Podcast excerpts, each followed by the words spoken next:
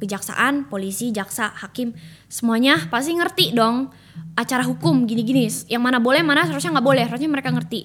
Tapi mereka kayak pura-pura bodoh dan ngikutin prosesnya aja. Jadi tuh kayak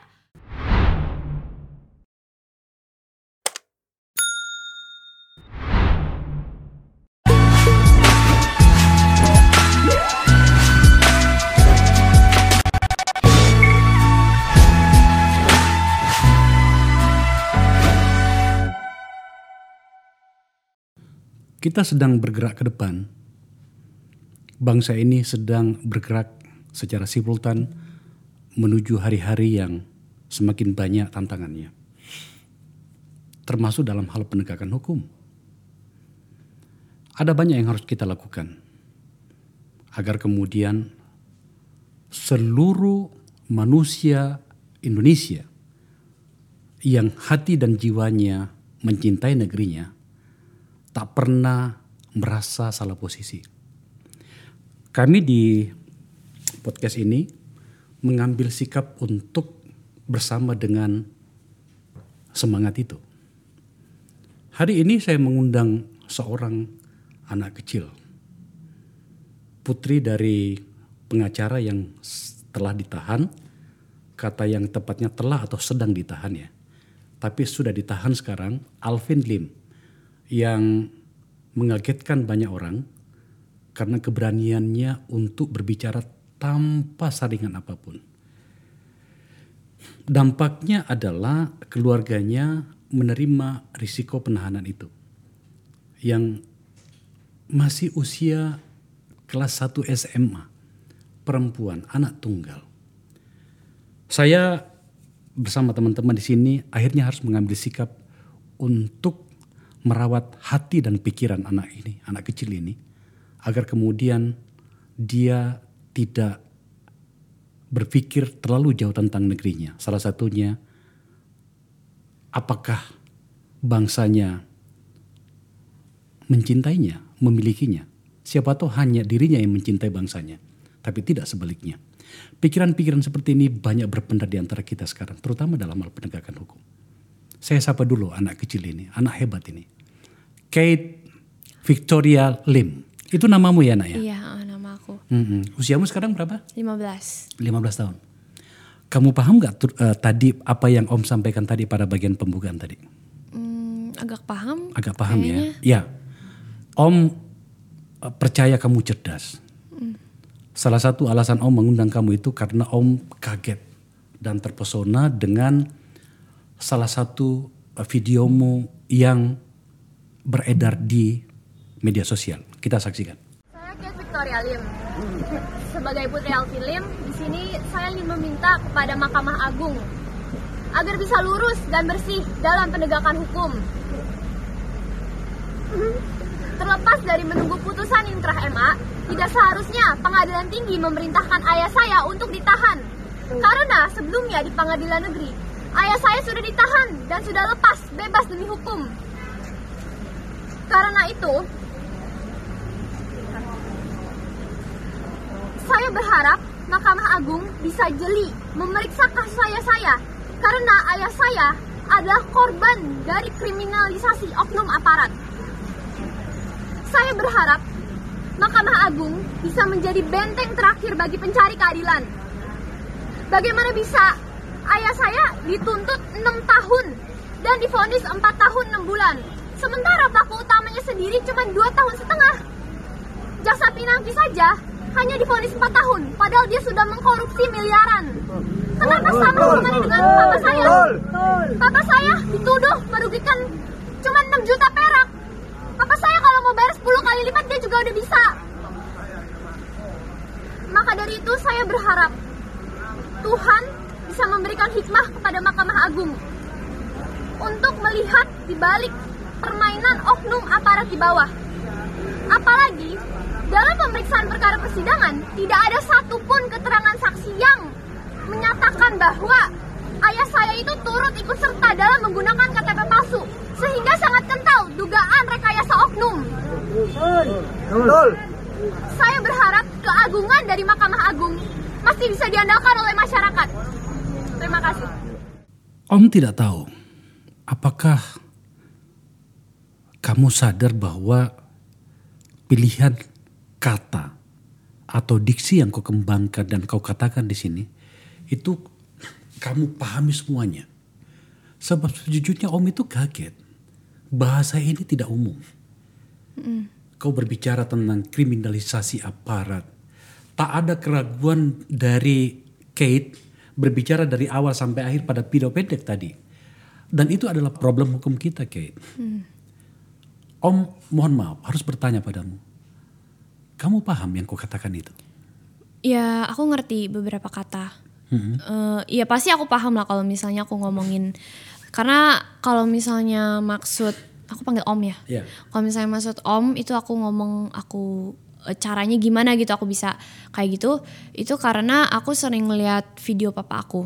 Papa aku kan itu tuh eh, bahasanya tuh bahasa papa aku kayak gitu jujur. Aku sering Belak-belakan ya? Mm-mm, aku sering nonton video papa aku.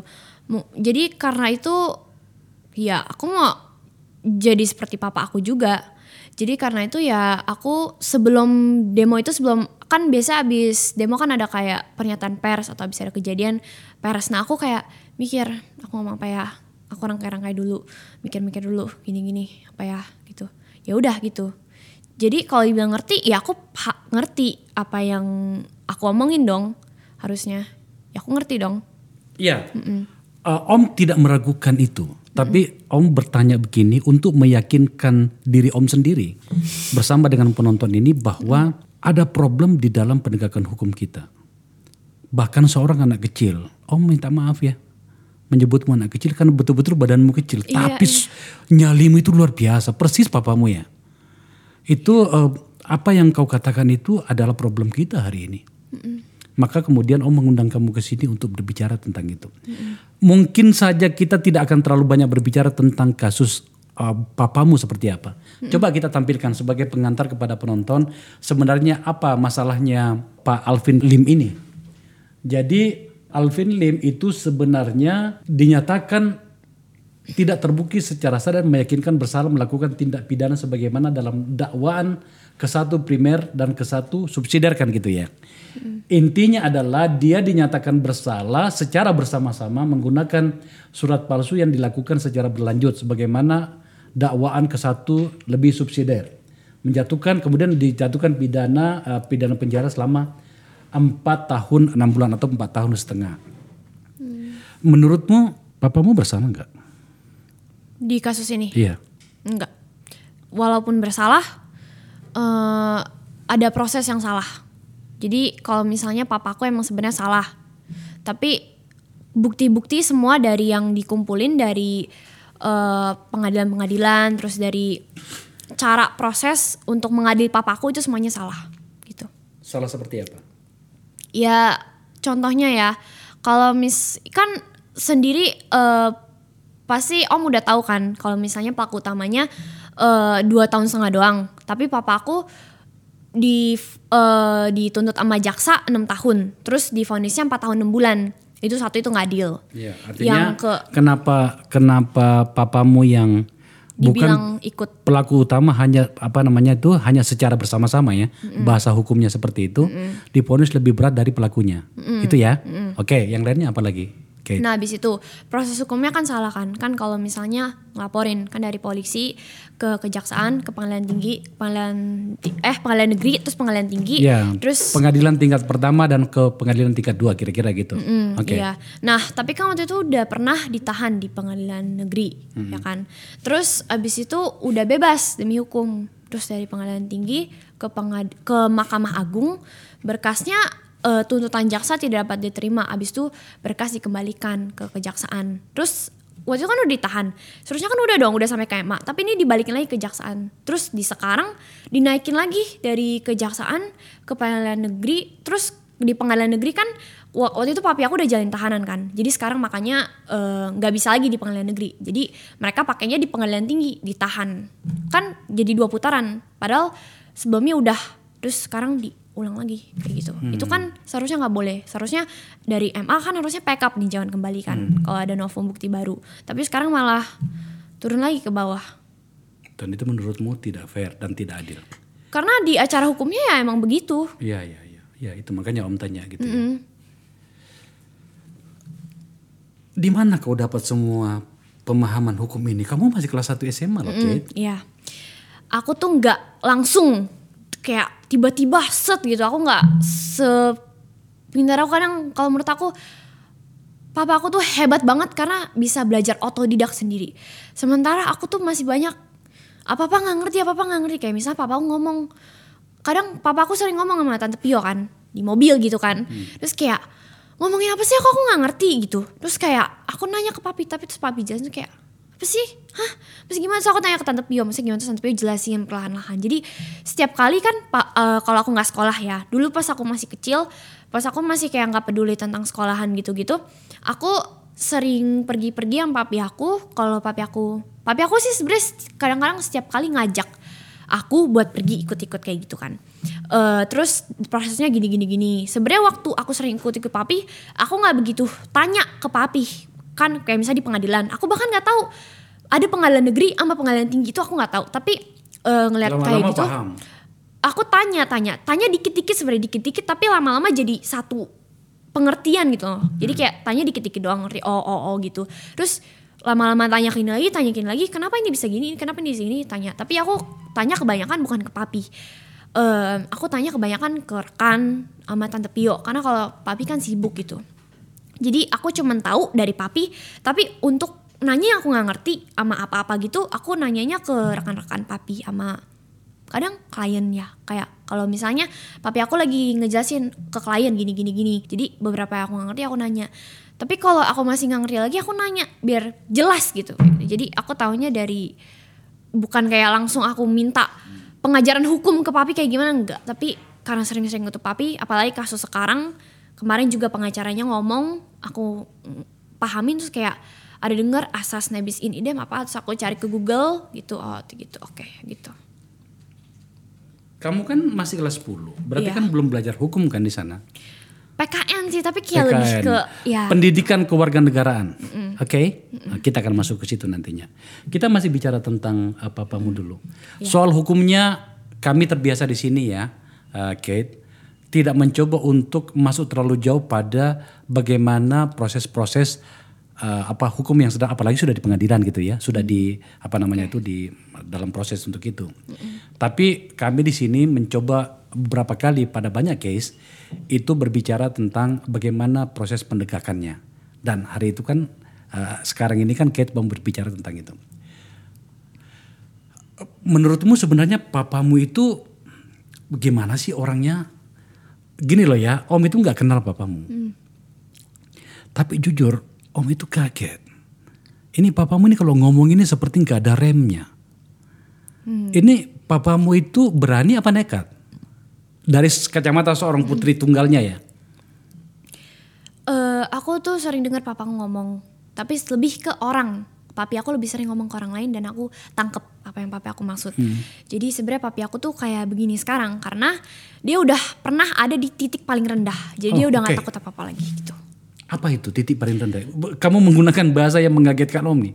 Eh, Kebanyakan narasi yang saya dapatkan di ruang publik untuk anak seusiamu itu, ini bahasa ini agak agak aneh nih. Oke, titik paling rendah itu seperti apa? kalau aku eh, ini jadi aku sekarang nyeritain kehidupan papa aku gak apa-apa Ah, itu pilihanmu, tapi ah, kalau tidak mau masuk terlalu jauh pada wilayah yang personal, Om bisa pahami. Ah, dalam hal penegakan hukum saja, dalam profesinya sebagai seorang pengacara. Ya kan sebenarnya dari papi aku bisa sekarang kayak gini karena dari pengalaman pribadi. Papa aku pernah dituduh gara-gara waktu itu papa aku nggak ngerti hukum bukan orang hukum. Papa aku dulu banker. Eh, dia banker di Amerika. Dia waktu kecil itu ya ya waktu kecil gitu lah ya. Terus dia tinggal di asrama. Terus abis itu dia mikir papa aku mikir nggak mau kuliah, mau kerja aja biar dapet duit. Tapi abis itu gara-gara kakek aku yang mana papanya dia nyuruh dia kuliah di luar negeri ya udah gitu. Terus papa aku tuh dia juga udah pernah em, tinggal di apa homeless shelter di Amerika. Bener-bener nggak punya duit. Jadi kayak udah ngalamin yang paling parah. Terus abis itu eh, balik Indonesia punya eh, ama punya aku apa? Apa sih namanya? Ya aku lahir lah gitu. Eh, Mbak, iya. Terus habis itu eh, papa aku gara-gara rebutan aku jadi dijerat eh, kasus penculikan. Gara-gara waktu itu mama aku kan pakai osek kaligis terus waktu itu em, ya papaku dijerat kasus penculikan. Padahal kan aku anak kandungnya sendiri. Terus unsur pidananya juga nggak terpenuhi sama KUHP pasal penculikan yang seharusnya. Pasti om udah tahu jadi aku nggak ini nggak usah ini lagi. Terus jadi itu dia udah pernah s- eh, 9 bulan di penjara. Kalau aku mikir-mikir tuh sama aja dia 9 bulan di penjara tuh sama tapi ya nggak jadi deh. Jadi dia 9 bulan di penjara ya gara-gara itu dia merasa itu udah paling eh, rendah gitu lah tapi jadi papaku tuh udah tiga kali di penjara. Jadi tuh kalau menurut kalau menurut papa aku tuh yang apa ya di penjara tuh bukan masalah asal demi negara ini maksudnya udah terbiasa gitu. Mungkin ya mungkin. Udah pernah jadi kayak papaku tuh cuman peduli papa tuh nggak peduli sama orang-orang yang mau jahatin dia di sini. Dia cuman mau agar di sana di atas dia bisa dia untuk apa ya mem- me- apa upah dia untuk di surga gitu. Jadi udah nggak kalau dari ancaman papaku banyak. Dan papaku aku eh, sering dengar papa bilang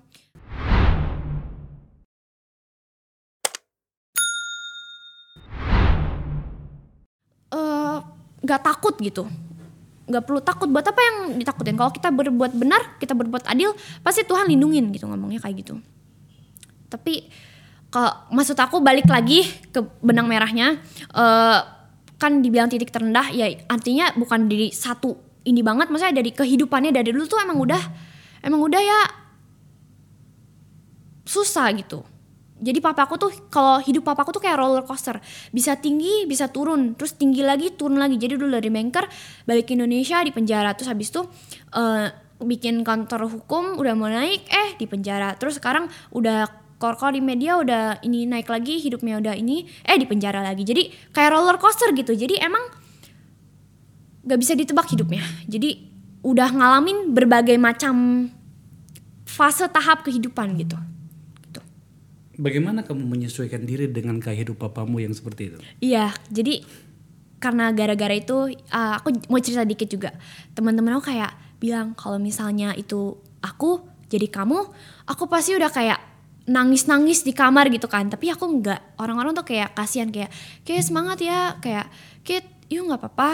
Kalau ada apa-apa cerita gitu gitu. Tapi jujur aku udah ini uh, sebenarnya aku agak ya terbiasa karena dari dulu aku udah kayak terbiasa sama kalau di kalau bisa dibilang sama oknum-oknum di negara ini sih kayak didatengin didatengin orang kejaksaan sampai puluhan tiba-tiba ada di rumah ditanya-tanyain papa kamu di mana? gini-gini gitu.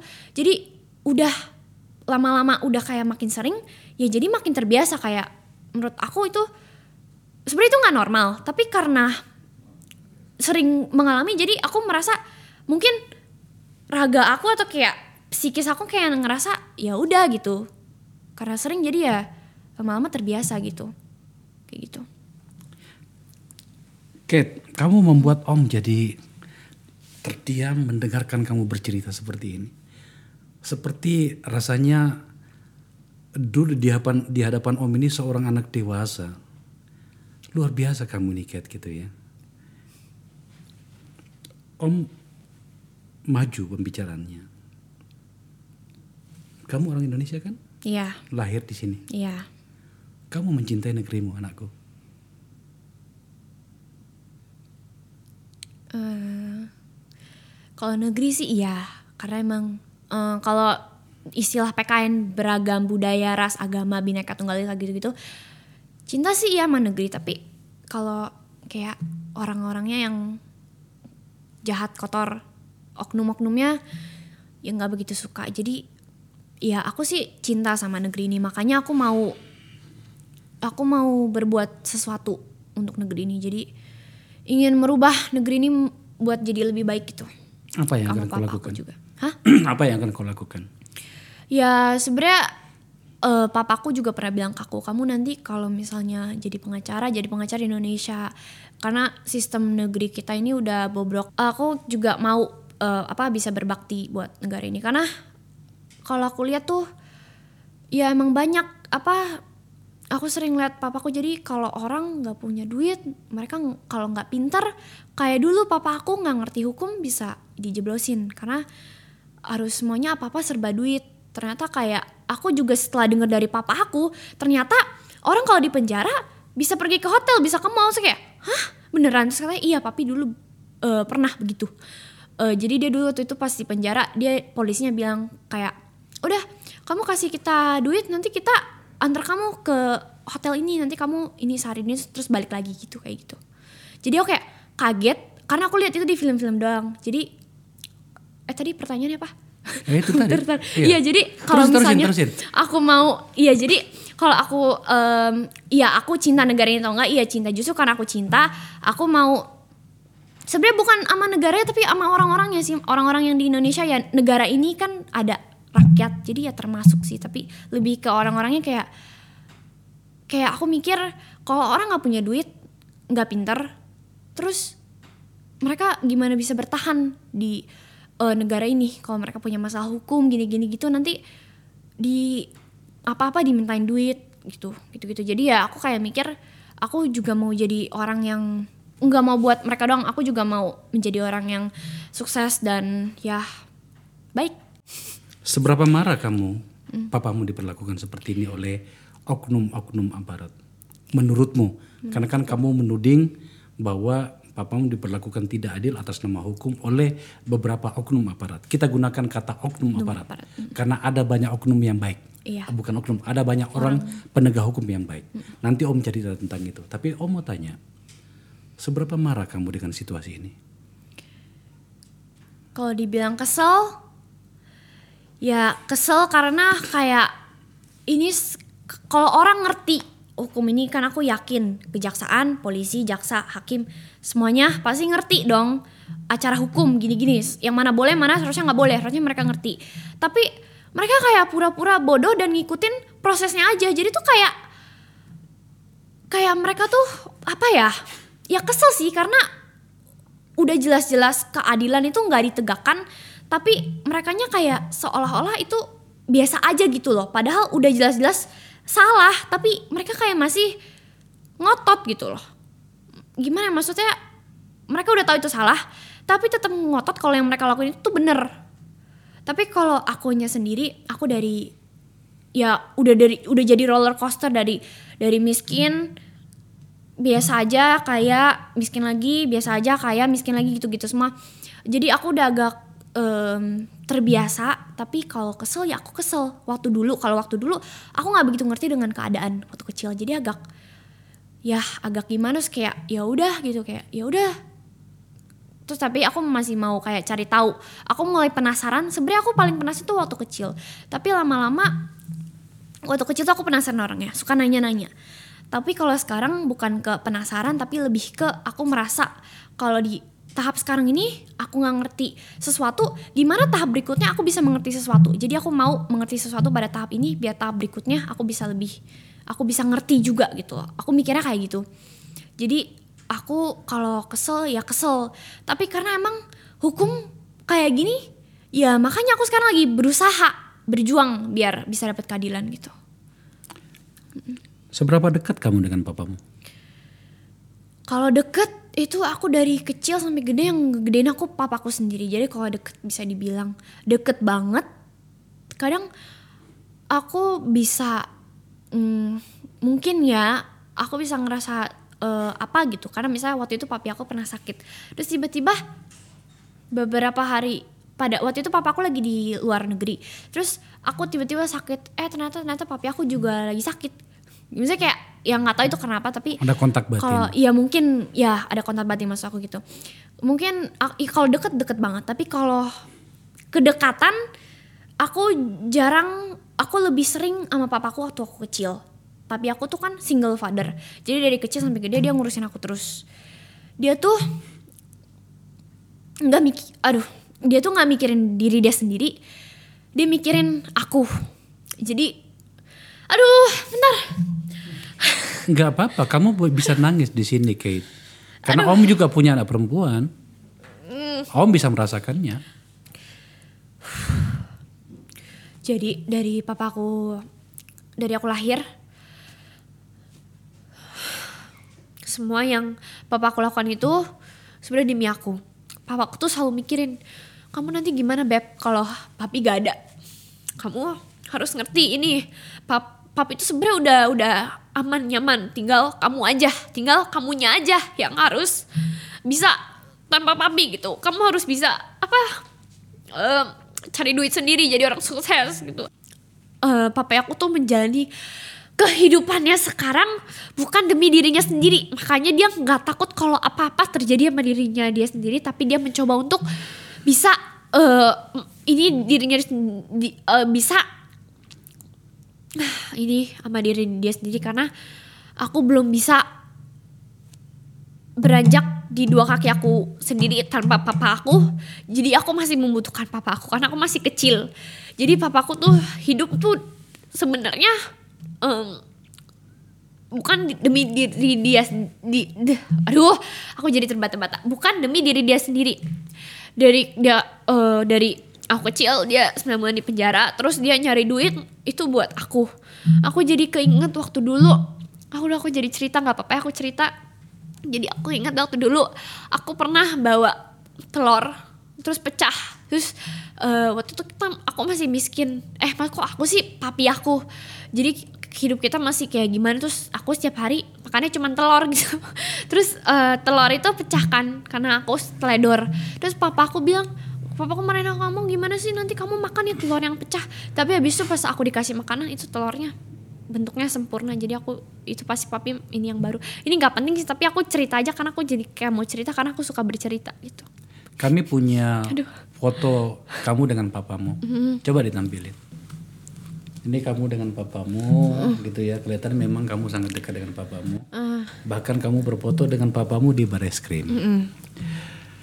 Kate, tadi pembukaannya Om mengatakan merawat hati.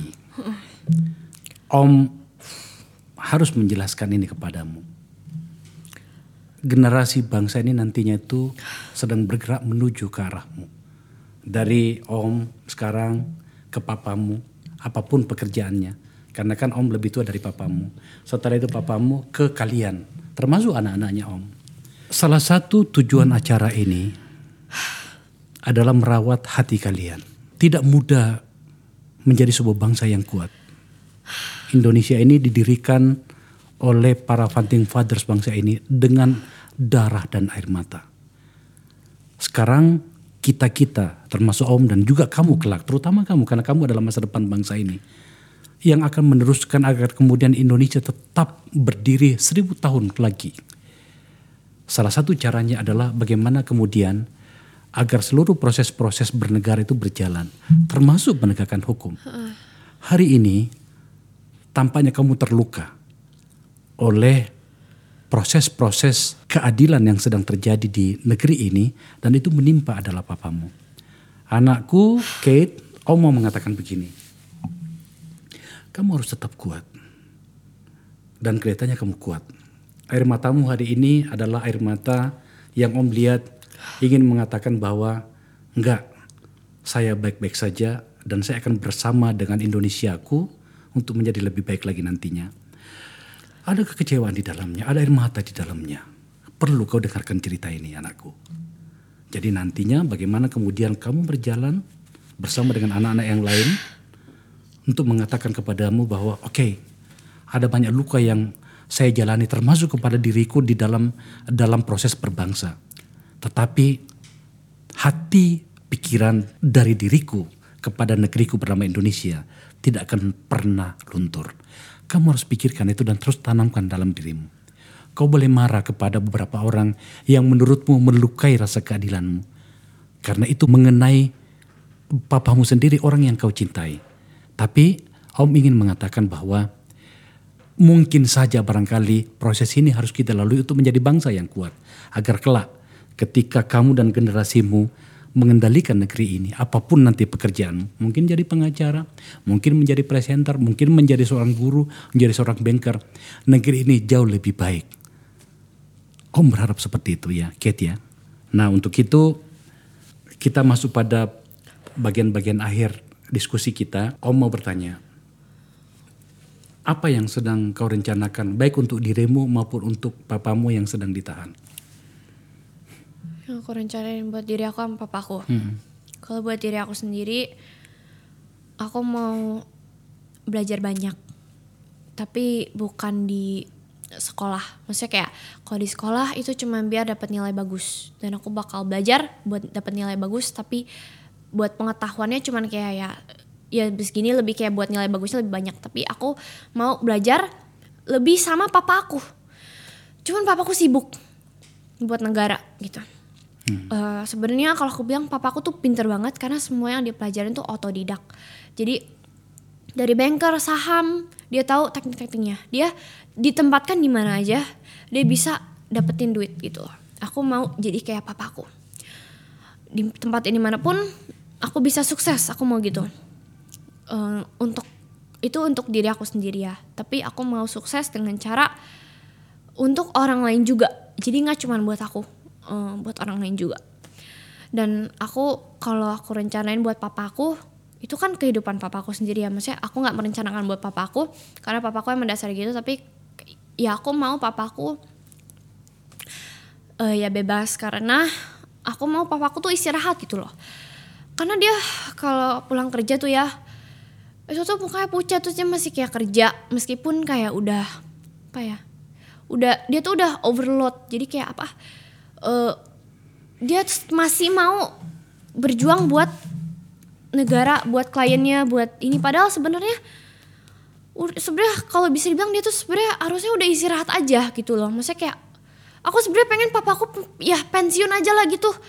Em, ya nikmatin hidup lah. Dia punya dia banyak pencapaian dan hasil hasil hasil kerja tapi nggak dinikmatin. Jadi kayak dia kerja kerja kerja kerja kerja terus terus dan hasil dari kerjaan dia bukan buat diri dia sendiri tapi buat aku sama tante Pio gitu buat keluarganya bukan buat dia makanya aku nangis Oke. gitu lagi lagi gak Eh, cukup ya. Cukup, Ah, ah. Om merasa sudah menangkap apa yang Kate ingin sampaikan. Kamu kuat sekali, anakku. Satu pesan Om, sekali lagi sebelum kita tutup. Belajar lebih keras. Sisipkan niat baikmu untuk republik ini. Sebab negeri ini mencintaimu. Bahwa kemudian ada beberapa orang yang mungkin melanggar rasa keadilanmu. Itu adalah oknum. Biarkan sejarah yang akan mencatatnya nantinya. Bahwa kau berada pada jalan yang benar demi Indonesiamu. Om ingin ada merah putih di dalam hatimu. Marah boleh. Tetapi negeri ini tidak akan pernah menyampirkan. Oke? Dengarkan nasihat Om ya. Nasihat yang Om juga berikan kepada orang-orang lain termasuk anaknya Om sendiri. Ya. Kate, kita tidak terlalu banyak membahas, membahas soal kasus bapamu, tapi Om pengen melihat dari sudut pandang seorang anak di mana orang tuanya sedang menghadapi uh, cobaan hukum seperti ini. Kamu sangat cerdas. Kamu kuat. Kamu apa namanya itu meyakinkan Om bahwa masa depanmu akan sangat baik nantinya. Ya. amin Pokoknya belajar yang kuat ya nak ya. Iya. Oke. Baik. Pemirsa, itu diskusi saya dengan seorang anak kecil. Dengan narasi yang terukur. Dengan naluri yang luar biasa. Dengan nyali yang luar biasa. Dia putri dari Alvin Lim, pendiri sebuah firma hukum bernama LQ Indonesia Law Firm.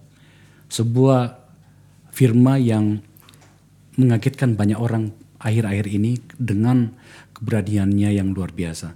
Sampai Pak Dahlan Iskan menuliskan secara khusus juga beberapa penulis yang lain. Hari ini kita berbicara tentang putrinya dari sudut pandang yang berbeda, dari angle yang berbeda. Satu tujuan saya di sini adalah merawat hatinya bahwa negeri ini harus ada di dalam hatinya, merah putih di dadanya dan mengambil peran-peran besar di masa depan. Peran ini harus kami lakukan dengan melihat banyaknya peristiwa-peristiwa yang melanggar hukum. Harus saya katakan melanggar rasa keadilan kita. Ada banyak, setiap hari kita lihat. Ini adalah jawaban kita. Dan saya berharap anak-anak muda ini, anak-anak kecil ini sekarang ini yang akan mengambil peran-peran besar tidak justru meneruskan kesalahan itu. Saya harus memberikan menginfluence optimisme. Saya harus meyakinkan dia bahwa dia harus berpikir positif tentang bangsanya. Sesakit apa pun proses yang sedang dijalaninya sekarang. Sekali lagi Kate, terima kasih ya. Belajar yang baik. Demikian diskusi saya dengan putri dari Alvin Lim, Kate Victoria Lim. Sejujurnya saya agak kesulitan dengan diskusi ini. Saya harus menahan rasa apa pun namanya. Saya seorang orang tua. Saya juga memiliki anak seperti dia. Tapi inilah narasi seperti ini harus kita kembangkan terus dengan logika-logika yang terukur. Terima kasih telah menyaksikan acara ini.